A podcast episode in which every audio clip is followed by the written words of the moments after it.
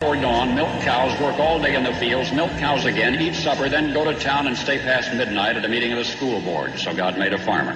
My administration will be focused on three very important words jobs, jobs, jobs. A policeman must be a minister, a social worker, a diplomat, a tough guy, and a gentleman. And of course, he'll have to be a genius because he'll have to feed a family on a policeman's salary. From this day forward, it's going to be only America first. America first. We, the citizens of America, are now joined in a great national effort to rebuild our country and restore its promise for all of our people. Because today, we are not merely transferring power from one administration to another or from one party to another, but we are transferring power from Washington, D.C. and giving it back to you, the people. Hold on to your seats. Buckle up for safety. You are now entering another dimension with The Scott Adams Show.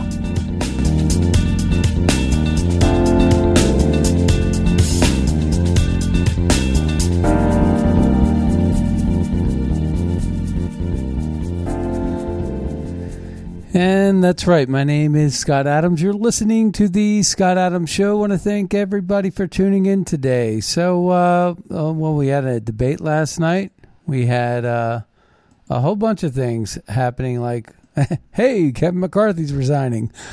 Um, choosing choosing not to fight the good fight. Uh, what a what a coward! What a loser! You know, if I can't swing the gavel, I'm I'm not going to play ball. You know, if I can't be the boss, I can't. But he's just a puppet of Pelosi. That's the problem. I think that he, he's compromised, and I think that uh, you know him stepping down is just a you know sort of a, a spit in the eye of the Republican uh, Republican Trump voters because you know he can't win. He can't he can't just get his head around.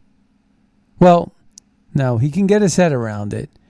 The thing is, is he's com- he's compromised in a lot of ways.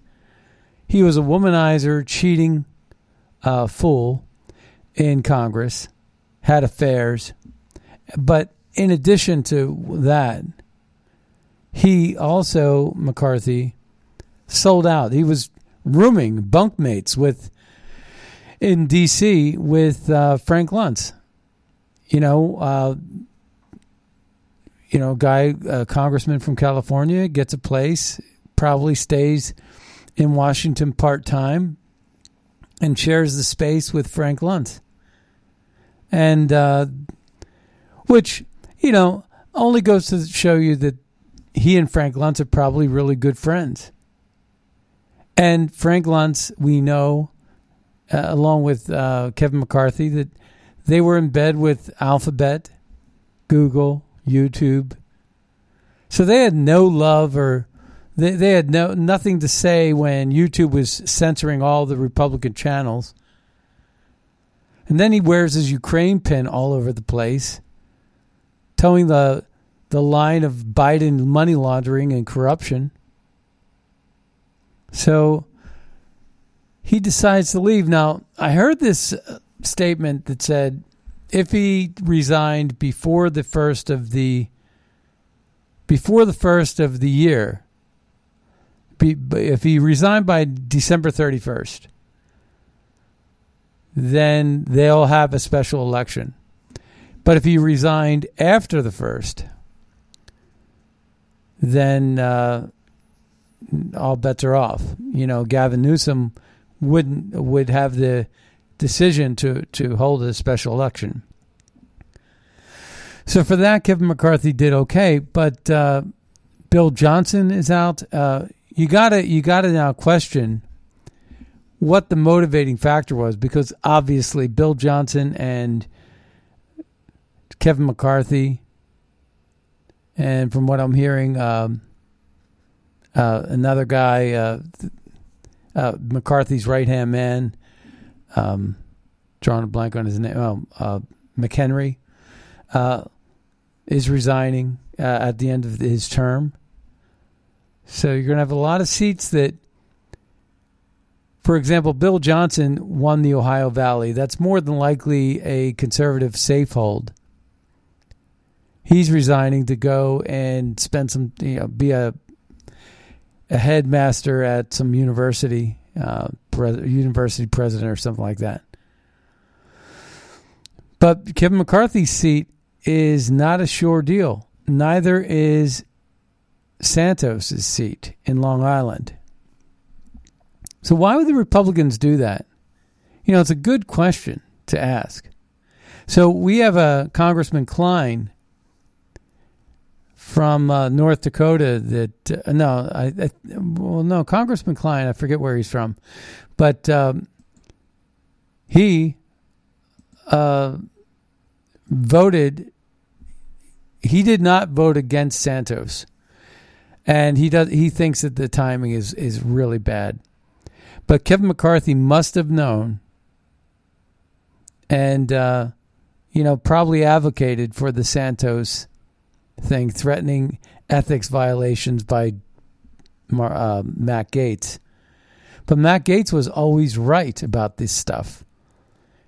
Days before, days before his Matt Gaetz's uh,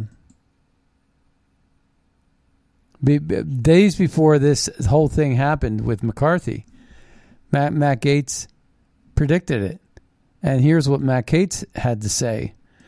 Matt Gaetz speaking uh, about the topic of getting rid of Santos. Matt Gaetz was pushing and advocating for keeping Santos until at least he's convicted of a crime. You know, I mean, the Democrats have Menendez, Menendez passing around gold bars from Egypt, written in Arab, Arabic, and they don't get rid of Menendez, and he's handling classified documents. Still.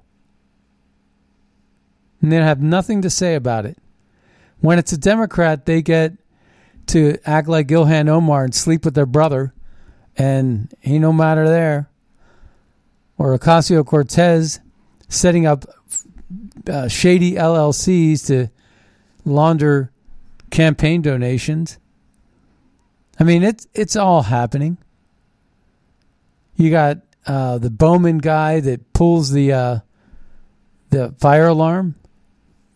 Democrat. The Democrats are pieces of crap, and yet, if we're not careful on the right, we might just give the entire House back to the Democrats and have Jeffries be the next speaker. So let's take a listen to Matt Gaetz. And our willingness to self mutilate on these things really impairs our ability to get the job done. So let's let's do the math here, Charlie. We we have a four vote majority, right?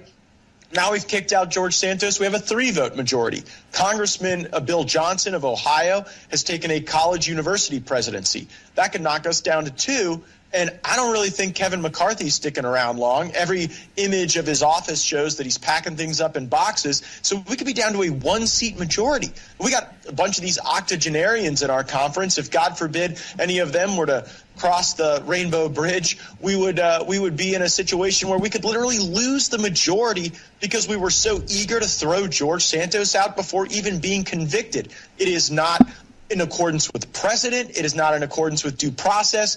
And it is just tactically freaking stupid. And I agree. Dr. Degenerates, it's, it's, it's a real deal. We have a lot of older people in the house that, you know, could take ill. And it, all it takes is one more person, and next thing you know, we've lost the house.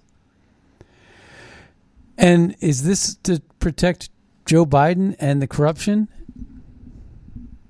Is this to try to get Joe Biden another run, uh, four years? I mean, what are they trying to do? Snatch victory from the jaws of, uh, snatch defeat from the jaws of victory? Right?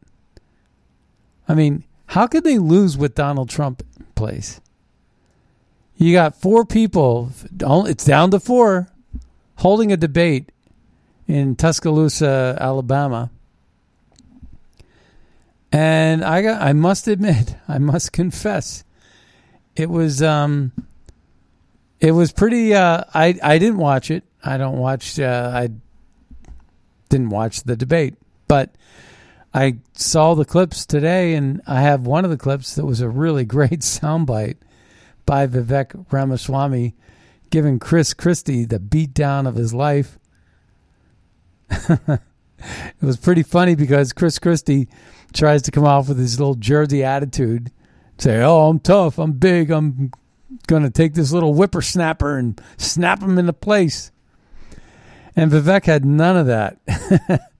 now Vivek has some history, historical ties with the World Economic Forum, but for the most part, he's been blasting. He's been blasting it, uh, the uh, you know the woke agenda, and he even now comes out and says, I dare say that J6, J6 is uh, uh, in question. So we're going to listen to a couple of different sound bites, but this one here took the cake. This was the highlight of the night right here. Now, Fox News will tell you DeSantis won this debate, but everybody's talking about Vivek, so I don't know. I'm not done yet. Well, this now is look. So this is Chris Christie acting like a bully, a big bully, and um, Vivek beats him down like a drum. All right. I'm not done yet. Well, this now is look. This is And here's nonsense. the- This man is spewing. This man is spewing nonsense. Let me tell you something. This is the fourth debate, the fourth debate that you would be voted in the first 20 minutes as the most obnoxious blowhard in America. So shut up for a little while. I'm gonna, respond to that. I want to Chris, say your version of We're gonna no, let I you want to say- respond that. After, We're gonna after let the main respond I'll take that. finish. I want to say something else. We're now 25 minutes into this debate, and he has insulted Nikki Haley's basic intelligence, not her positions, her basic intelligence. She doesn't know regions. She wouldn't be able to find something on a map that his three year old could find. Look, if you want to disagree on issues, that's fine. And Nikki and I disagree on some issues. But I'll tell you this I've known her for 12 years, which is longer than he's even started to vote in a Republican primary. And while we disagree about some issues and we disagree about who should be president of the United States, what we don't disagree on is this is a smart, accomplished woman, and you should stop insulting So her. So I'm gonna take this. I'm gonna take several times over.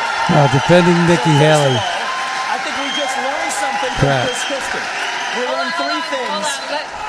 Hold on. Let- go we ahead. learned three things right there. First of all, Chris Christie also doesn't know what provinces in eastern Ukraine he actually wants us to fight for. Chris, your version of foreign policy experience was closing a bridge from New Jersey to New York. Yeah. So do everybody a favor, just walk yourself off that stage, enjoy a nice meal, Yeah. and get the hell out of this Yeah, race. let me tell you. When it comes to Nikki, I think if you're going to actually send your sons and daughters While- to go while die in somebody weren't else's voting- war, Hold on. While you, you better, weren't excuse voting- me, Chris, I'm speaking, and I'm not done yet. I haven't you had heard your the chance, time when you aren't and we're going to be done. So listen up to this: is if these people want to send your sons and daughters to go die in Ukraine, they've been arguing for it for a year. Two hundred billion dollars of our taxpayer money sent over. Neither of them could even name for you the provinces that they actually want to protect. And this is the people who have been touting their so-called foreign policy experience. It is intellectual fraud. These people are lying to you, the same people who told you about weapons and mass destruction in Iraq. To justify that invasion, didn't know the first thing about it, yet they sent thousands of our sons and daughters to go die. The same Yep. That's true. Here's another truth. Vivek was on fire last night. with all three of my other colleagues on this debate stage is all three of them have been licking Donald Trump's boots for years for money and endorsements. Booyah. Ron DeSantis, you've been a great governor, but you would have never been one without actually begging Donald Trump for that endorsement. And you Same attacked him in for your Nikki book a year ago. Same thing with Chris Christie as a lobbyist, begging them for COVID money for his special interests in New Jersey, prepping him for You know, it's funny. Uh, um, we're going to continue with this. I'm going to even rewind a little bit, but um, they're they've given up on their own agenda and dismissing Trump. Now they're all fighting in a way that says, I was on the Trump train before you. And so Ron DeSantis, you didn't hear it, but his response was, and you put, you were going, you know, putting him down last year. So it's like Trump is coming out the winner here, really. You know, the oxygen in the room belongs to Trump. It's Trump oxygen. Again, let's take a listen. Donald Trump for that endorsement. And you attacked him in your Nikki book Haley. a year ago. See, and you attacked him in your whatever. You, you know, I can barely even make it out, but let's take a listen. Governor, but you would have never been one without actually begging Donald Trump for that endorsement. And you attacked him in your Nikki book a year ago. Same thing with Chris Christie as a lobbyist, begging them for COVID money for his special interests in New Jersey, prepping him for the debates last time around. These people are now Monday morning quarterbacking some decision he made. I think the real enemy is not Donald Trump. It's not even Joe Biden. It is the deep state that at least Donald Trump attempted to take on. And if you want somebody who's going to speak truth to power, then vote for somebody who's going to speak the truth to you. Why am I the only person on the stage, at least, who can say that January 6th now does look like it was an inside job? That the government lied to us for 20 years about Saudi Arabia's involvement in 9 11? That the great replacement theory is not some grand right wing conspiracy theory, but a basic statement of the Democratic Party's platform? That the 2020 election was indeed stolen by big tech? That the 2016 election, the one that Trump won for sure, was also one that was stolen from him by the national security establishment Okay, that actually thank put you. up the Trump Russia collusion hoax that they knew was false. There's a reason why I'm the only person That'll on the it, stage sir. who can Thank say you. these things. That's what it's going to take, not people who are licking his boots one time and now Monday Okay. morning quarterbacking him and criticizing him when it's convenient. Governor Chris. Boom. that was that was pretty sweet, huh? I have to say you can't you can't complain about that speech. So, you know, whatever that means re- regar- regarding a vice presidentship, whatever that means. But it's true. Every every bit of every bit of what he said, I agree with it hundred percent. Um, they've all been licking Trump's boots until he gets in the way of whatever it is that they need or want. Since Elon Musk bought X, SEC sues Musk over the purchase. FTC demands uh, SEC, uh, the Security uh, Exchange Commission, sues Musk over the purchase. Uh, the Federal Trade Commission demands internal X documents. The Biden DOJ sues SpaceX for not hiring refugees for secret rocket technology. yeah, right. Like we're going to allow refugees who are spies to handle that kind of technology who can't be vetted. So Biden DOJ and his SEC open investigations against Tesla over a literal glass house. Okay. Biden DOJ opens criminal investigation against Tesla over self driving cars. Federal investigation into Neuralink. EOCC sues Tesla over harassment. Massive media campaign against X. Massive corporate boycott campaign against uh, X. This the regime re- regime is terrified of this man. This is the only. This is only the beginning. So again, this is again once again it's corporations aligned with government that are are attacking uh, you know the people that want to put an end to the deep state to the end of the establishment elite and to globalism and to you know ESG and the carbon hoax and carbon scam you know the climate scam which Trump came out and said you know it's a scam. People should be allowed to buy electric vehicles if they want but not sub they shouldn't be subsidized by the government that they should have a right to buy fossil uh, combustible engines and use fossil fuels the way they want. It's our Earth. It's not theirs. See, that's the problem. It's not their world. It's our world. It's everybody's world.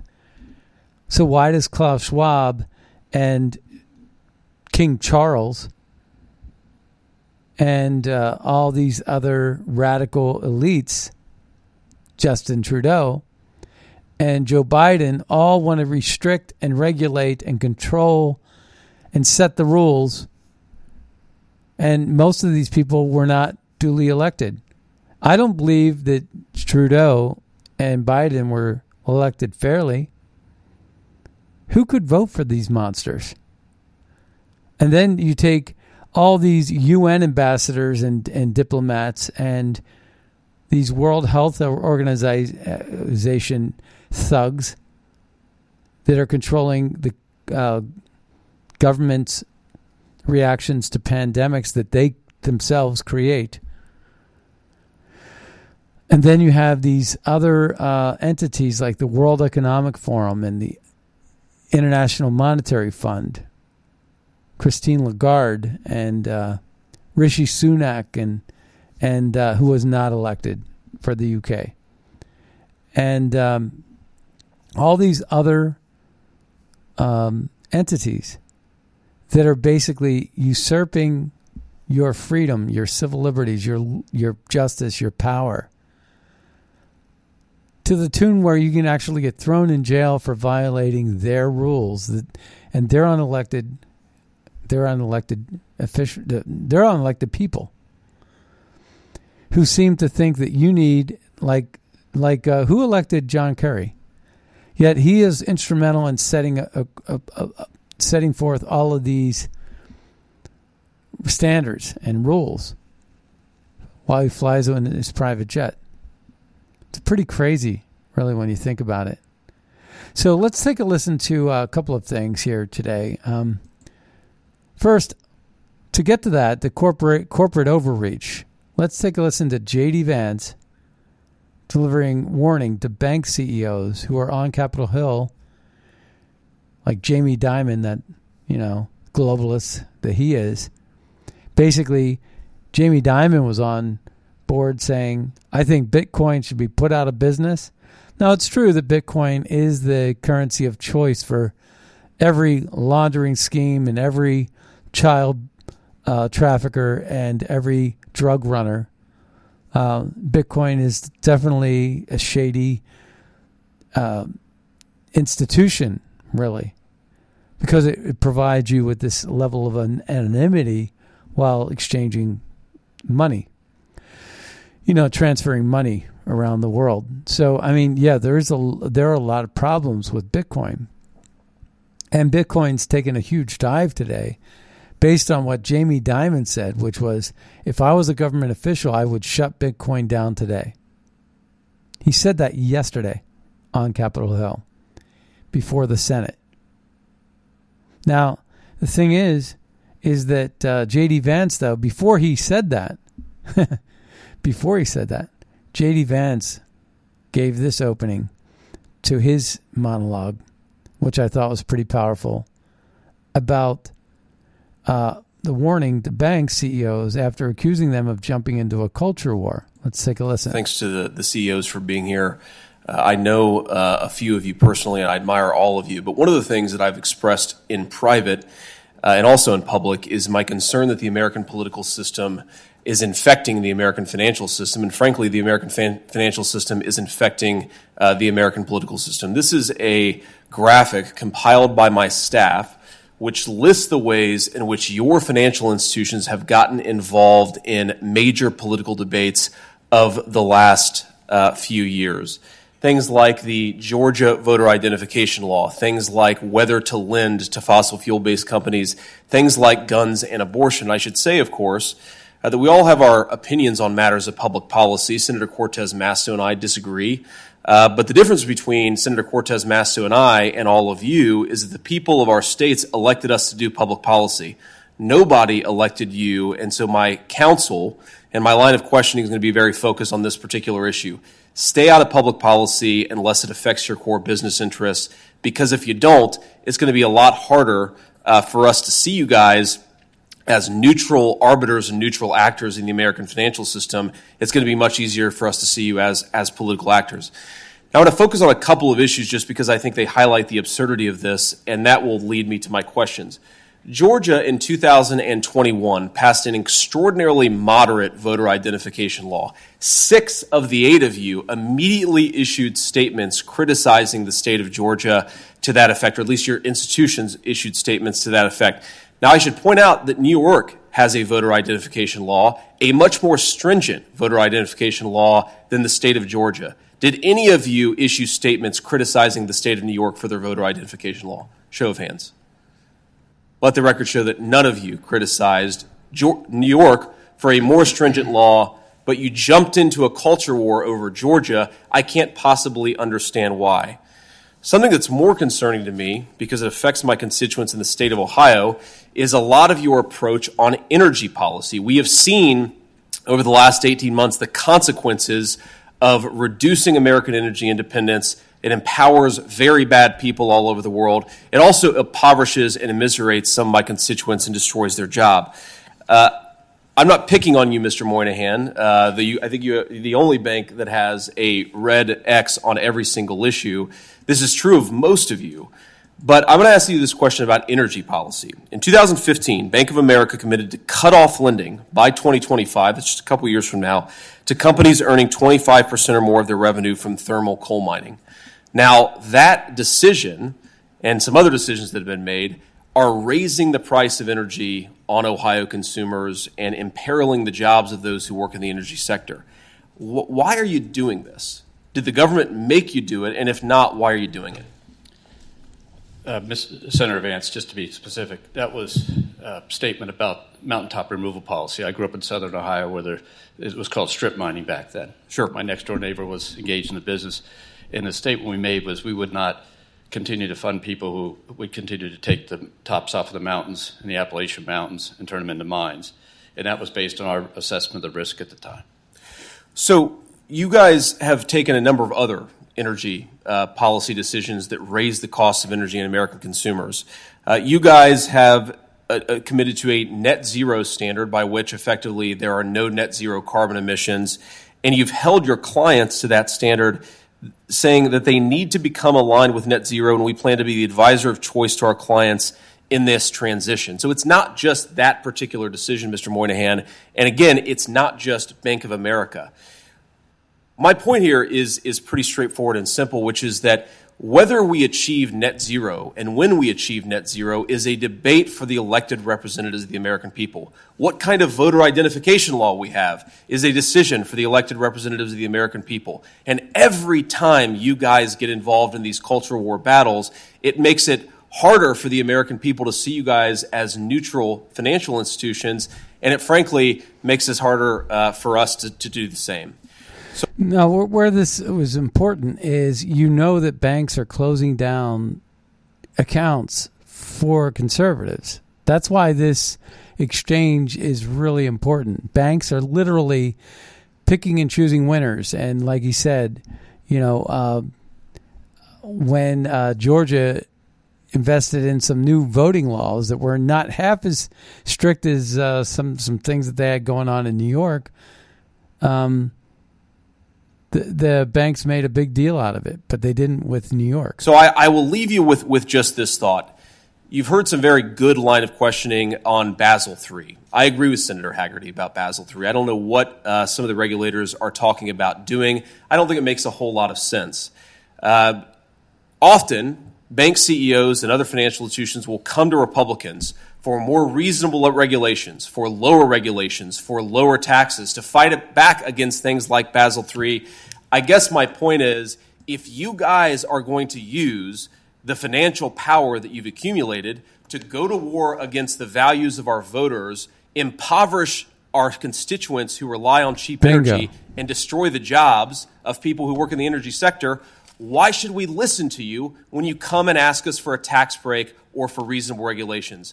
I'm one Republican who wants to have a good relationship with you, but the more you guys insult yourself into these fights, the less good that relationship will be. Thank you all for being here. That was a shot across the bow. Keep it up, and we'll regulate you to your knees. Uh, you come to us with deregulation pleas and and and government bailouts, and we're going to leave you hanging. That's what they said. That's what J.D. Vance just said to the banks. That's the kind of tough love you need. Okay, getting back to the uh, debate, I had one more clip I wanted to play. It's in line with uh, this next uh, direction I want to go, which is uh, with Trump's position on climate. This was Vivek last night on climate. I'll use this to just address a topic we didn't talk about tonight, but I think is one of the most important topics that needs to be discussed. That is this climate change agenda that is shackling this country like a set of handcuffs. I said it at the first debate and I stand by it. The climate change agenda is a hoax because it has nothing to do with the climate. That's what we have to see. 98% reduction in the climate disaster related deaths in the last century. Eight times as many people are going to die of cold temperatures this year than warm ones. Yet against that backdrop, there's an issue coming up in Iowa. It's core to Iowa farmers. I met Kim Junker, Kathy Stockdale, and other farmers who are about to have a carbon capture pipeline built across their land using eminent domain to do it. That's unconstitutional and it's wrong. And if you thought COVID was bad, what's coming with this climate agenda is far worse. We should not be bending the knee to this new religion. That is what it is. It is a substitute for a modern religion.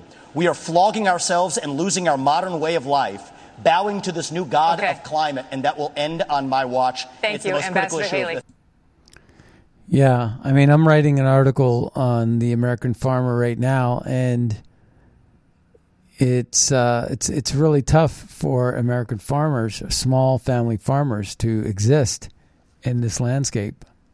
And climate is uh, a huge problem. It's already a difficult and challenging enough industry. Um, but the big corporations with the lobbyists and the ability to buy thousands and thousands of acres of land to isolate themselves from suburbs set in for set place in for uh, set in place these uh, guidelines and restrictions and regulations that make it impossible for a family farmer. Then you throw in eminent domain, where someone wants to build a highway nearby your farm, and uh, and next thing you know, your farm now is too close to a a population to where uh, there are complaints of odors or um, yeah, the risk of uh, in, the risk of uh, infectious diseases or something like that. Um, farms have to have a distance, a certain distance away from suburban communities, and these farms are being driven out. And it's partly it's part of a global agenda, really, where they want people to be concentrated into these 15 minute cities where they don't have to drive, they don't have to leave their homes, they don't have to do much. And uh, it's kind of crazy, really, when you think about it. Here's what Trump had to say about COP28. and we have more oil and gas than they do. Our country can be rich again. John Kerry has to be stopped. He's destroying our country. This guy. I mean, think of it. He goes all over the world in a private jet, by the way. He goes all over the world talking to these people about getting rid of coal plants. They all laugh at him. They, you know, treat him with respect. He's gone. They say, what an idiot. What a jerk. And, and we have more oil. Yeah. And here's John Kerry. Even when Donald Trump was president, 75% of the new electricity in the United States of America came exclusively from renewables. Now, obviously, he didn't know it or he would have stopped. See, badmouths Trump all over the world, but frankly, natural gas has been the sole, the the single most uh, thing to clean our environment. Natural gas. By the way, fertilizer, uh, NP and K fertilizer, ammonia. Um, natural gas is the main s- source uh, of energy to to advance fertilizer, to create fertilizer that helps plants grow, that feeds the livestock, that ends up in our, all of our foods. So it's absolutely uh, essential, and yet John Kerry wants to put an end to agriculture, and go with synthetic foods. It's, it's kind of crazy. All right. So here is uh, Donald Trump uh, about John Kerry. And we have more oil and gas than. Oh, wait. I, we just heard that one. I was just headlined differently. All right. So I have a couple of more things I want to uh, talk about. Um, there were some Trump clips from the other two days ago uh, where we he was on Sean Hannity. Let's take a listen to some of these highlights. Let me ask you when prominent Democratic voices like Maureen Dowd and, and David Axelrod and Van Jones and others are so critical of Joe Biden, and of course, he is struggling cognitively. I can't think of, in the last couple of months, any appearance that he has had where he wasn't either mumbling or bumbling or stumbling or having no clue where to go, where to exit. Now, my question is do you think in 11 months he will be their candidate? I personally don't think he makes it. Okay, I haven't said that. I'm saving it for this big town hall. I've never always. I personally don't think he it. I think he's in bad shape physically. Do you remember when he said, "I'd like to take him behind the barn"? If he took me behind the barn and I went like this, I believe he'd fall over. I believe he'd fall over. But who knows? Who knows? Who knows? But but it was okay. And by the way, it was okay for him to say that. He said, I'd like to take him behind the. He could say that, and everyone thought it was so cute.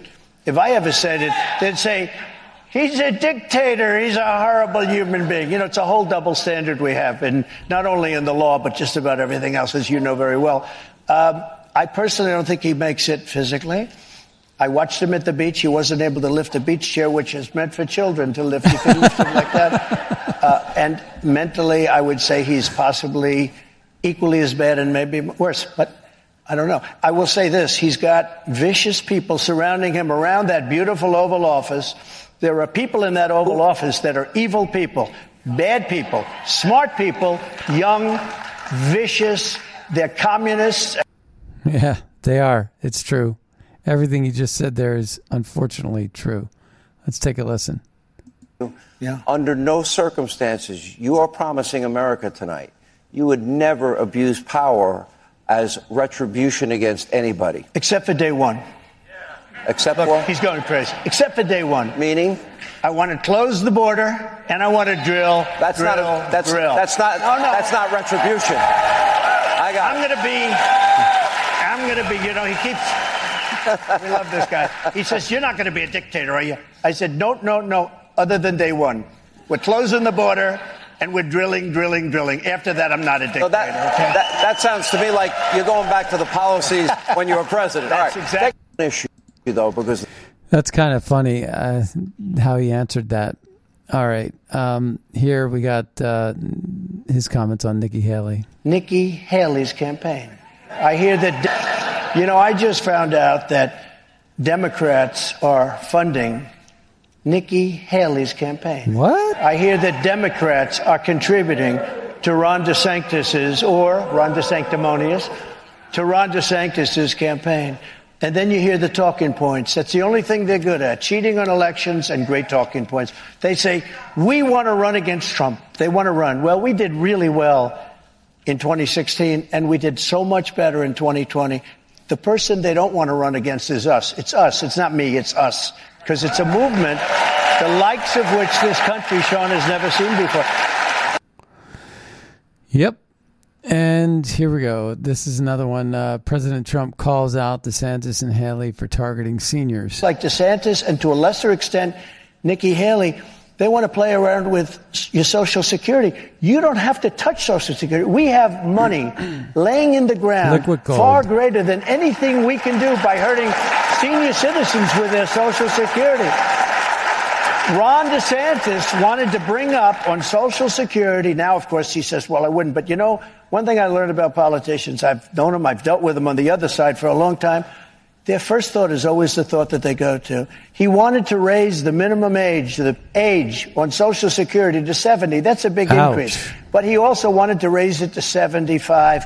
If that happened, people would be devastated. We have such incredible wealth under our feet that that takes care of everything. Then guys like DeSantis, Yeah, that's uh, that's pretty, pretty tough. Uh, he goes on to say in that line, "We have liquid gold that could pay for it. The money we would make, you know, uh, these oil-rich countries make trillions of dollars on this oil. Uh, we could go and get our debt down and everything else uh, just by being energy independent." Uh, let's take a listen. And Democratic voices like Maureen Dowd and, and David Axelrod and Van Jones and others are so critical of Joe Biden. And of course, he is struggling cognitively. Wait, I think we heard this one, so let's try this one. Not 75 million people. I think it's 150 million people. It might be more than that. I mean, who doesn't want to see strong borders and a strong military and low taxes and low interest rates and go out and buy a house? I played on purpose because I see what the. They say, we want to run against Trump. They want to run. Well, we did really well. Yeah.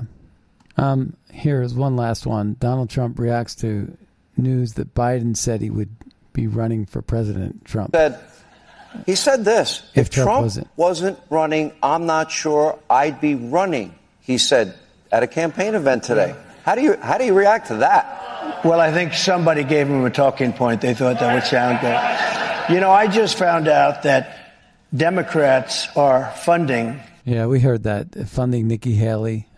These uh, audio clips for, for, for today were all out of whack. I apologize for that. They were definitely out of whack.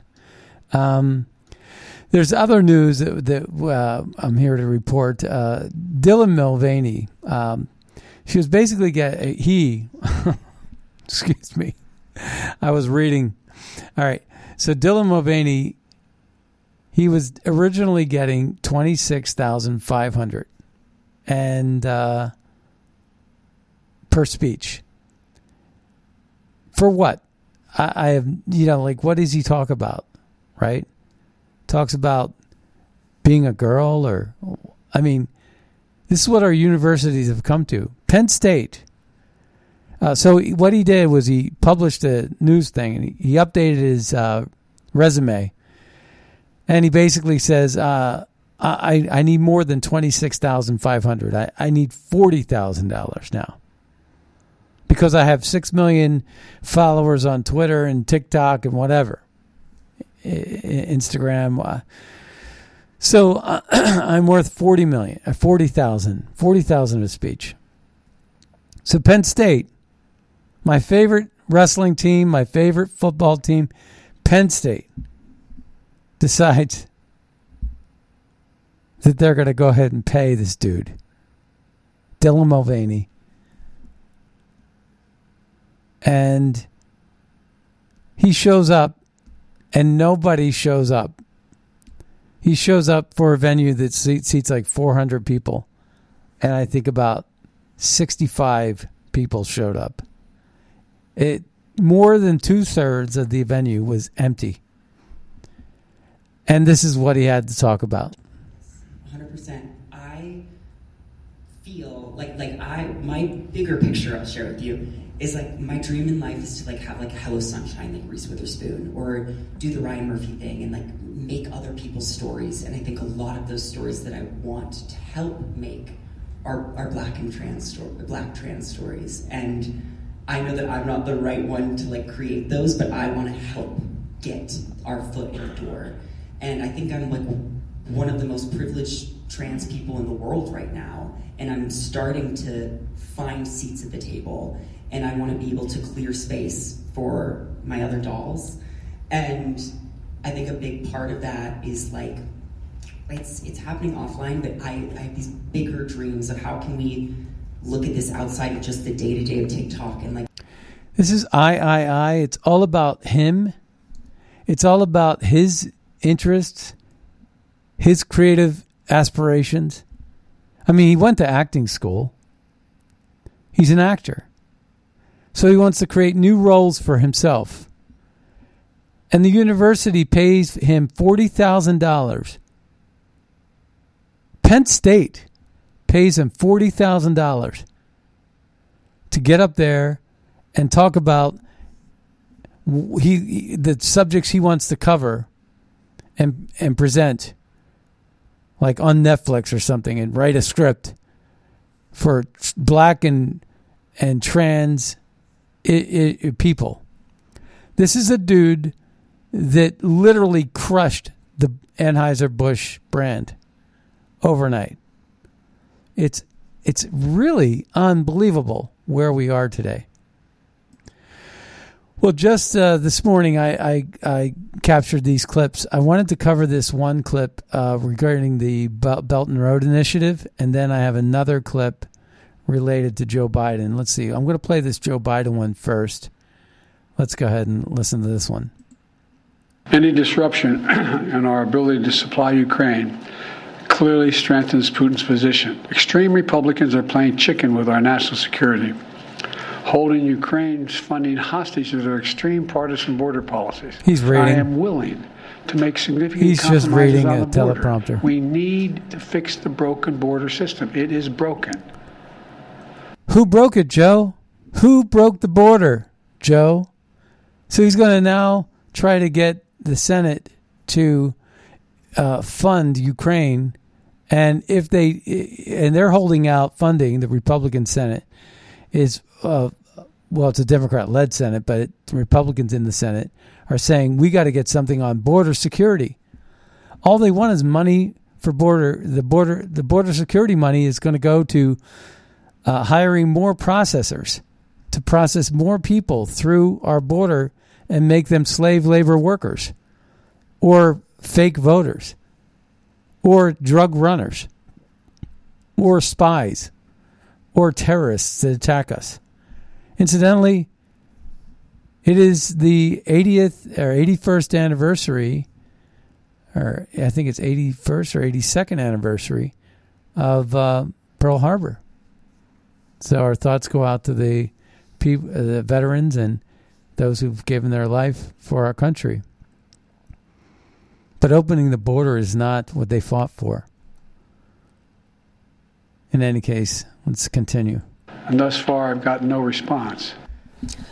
Who broke it? That was President Biden yesterday blasting Republicans for holding up Ukraine aid over extreme partisan border policies, he says. Biden also claimed he was willing to make significant compromises on that quote unquote broken border. Senate Republicans blocked a procedural vote to advance an $111 billion national security funding request, which would provide millions for Ukraine and Israel. All 49 Republicans voted against the bill. Prior to the vote, Senate Majority Leader Chuck Schumer suggested that Republicans might act, not actually care about sending, uh, securing the border, but only want to prevent Ukraine from getting aid. Watch this. You're asking ourselves this question Has border been nothing more than an excuse for the hard right to kill funding for Ukraine? And too many other Republican senators who are not part of the hard right are going along? I hope that's not true. Joining me right now is Virginia Congressman Ben Cline, a member of the House Judiciary Budget Appropriations Committees. Congressman, good to see you. Thanks very much for joining us.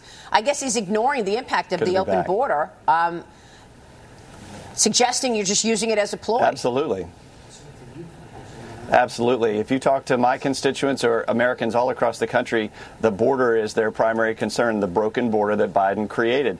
Uh, we had a record set just day before yesterday 12,000 people illegally crossing the border, uh, many of them not just from uh, Mexico, Central America, but from China, from Russia, from Middle East. We don't know exactly how many people uh, are on the terror watch list who crossed the border. So it, it, my district has an interstate running through it, Interstate 81. And if you talk to the state police who pull over This vans- is uh, Ben Cline from uh, Republican from Virginia. Vans and cars, and they see human trafficking, drug trafficking, all of it coming from a broken border, and we need to fix it now. Well, I mean, Kaylee, jump in here because how offensive that the president completely ignores all of that the drugs coming in, the would be terrorists, the Chinese nationals, and, and, and actually suggests, even Chuck Schumer, suggesting that the Republicans are just using this as a ploy. Well, and not just that, Congressman, but they also ignore the fact that House Republicans did pass a border security That's package right. earlier this year, H.R. 1, that Schumer declared dead on arrival and that Biden would have vetoed anyway, correct? Absolutely. And now Joe Biden is saying he's willing to take concessions, and the Senate needs to listen to him. House Judiciary Committee Chairman Jim Jordan and House Oversight Chairman James Comer sending a letter to Hunter Biden's attorney, meanwhile, threatening to hold Hunter Biden in contempt of Congress if he doesn't appear for testimony next Wednesday. December 13th is the day they want him in. President Biden once again claimed he never spoke to any of Hunter's business partners yesterday. Watch this. Can you explain to the Americans? Uh, This is kinda big, admit this impeachment 'cause he's flat out why lying you here. interacted with so many of your son and brother's foreign business associates. I'm not going to comment that I did not, and it's just a bunch of lies. Didn't interact with I- many of they're their business associates. I did not. There's lies. A bunch of lies, Congressman, is what the president said. Um, it's embarrassing for him to directly, uh, in contravention of the facts that are coming out from the Oversight Committee and Chairman Comer, Chairman Jordan on Judiciary. Uh, we stand ready to follow the facts, and the more that comes out uh, on the dealings between uh, Joe Biden, uh, James Biden, and Joe Biden's son Hunter, uh, we're seeing a definite connection between the bank accounts, the uh, shell companies that were set up to funnel money from foreign business interests to Hunter Biden and to the big guy himself, the president. Yeah, but they're ignoring it. The DOJ is also not taking it seriously. You were supposed to have his brother in yesterday. He blew off the subpoena. Um, so how do you, uh, how can you uh, convince anybody that you guys are actually going to get some accountability here? You know what? Uh, the last Congress, the Nancy Pelosi Congress, showed us uh, that when uh, she tried to investigate uh, members of the Trump uh, campaign, that uh, they were held in contempt and ultimately put in jail. And so, you know what? If they won't comply with these subpoenas, we have tools at our disposal that we can pursue. So, so what is the tool? I mean, what does being held in contempt of Congress mean? What, what, what kind of an impact does that have? Well, it means that the courts can ultimately uh, put you in prison for failing to comply with a congressional subpoena. Okay. Uh, meanwhile, you know, the majority is razor thin and now even thinner, getting thinner. Former House Speaker Kevin McCarthy announced he's resigning from Congress at the end of the year. Here's a bit of that. Today, I am driven by the same purpose that I felt when I arrived in Congress. But now, it is time to pursue my passion in a new arena. While I'll be departing the House at the end of this year, I will never, ever give up fighting for this country that I love so much. So, what's your reaction, Congressman? Some House Republicans are now voicing concern that the GOP might only have a one or two seat advantage into 2024. How are you going to get anything done? Yeah, uh, it is a concern, and I, I wish he uh, were more passionate about staying with us in our House majority and voting with us to fight back against Chuck Schumer, against Joe Biden, against the woke agenda that they're pushing on families, on communities, on small businesses. Um, he's got to pursue his own uh, future, and, and you know we wish him well. But uh, I wish that he had stayed to keep our majority at four seats instead of uh, three that it's now going to become. Uh, real quick, Joe Borelli. Congressman, given the razor thin majority you're about to have, uh, is there any buyer's remorse on the George Santos expulsion? Would it have been a little better to let it play out with the voters? Well, I think that it was unprecedented to uh, expel a member who had not been convicted of felonies. Uh, the indictments had been issued and he was facing trial, but those, that trial was not going to come until next year, and he has a right. Uh, we all have due process rights to put forward our best defense. So I would have preferred to wait until the courts resolved this before we kicked him out. But did you vote to kick him out then? No, no, I did not. And what about Bob Menendez? I mean, the Democrats have such a different approach. So the Republicans push out George Santos without uh, him having a trial to defend himself. And yet we've got Bob Menendez, where we've got reports that he has gold bars in his possession, um, stolen gold bars, and he's still there. Yeah, that's typical of Democrats. One standard for us and one standard uh, for them. And so Senator Menendez is still on the Senate floor, still voting, still in possession of sensitive intelligence information, and receiving gold bars allegedly from Egyptian interests, where George Santos used his campaign money on Botox and, and personal items uh, and has been expelled uh, for allegations of, of misuse with his campaign funds that still have to be proven in court. And once he's convicted of that felony, I would have voted to kick him out. Yeah, well, there it is. You know, it's two standards, and our Republican Party is not fighting for us. Hey, please visit magapack.org. Make a donation if you can to help support the Scott Adams Show commercial free. Also, use Red State over at mypillow.com, and we'll see you next time on the radio. Bye bye, everybody.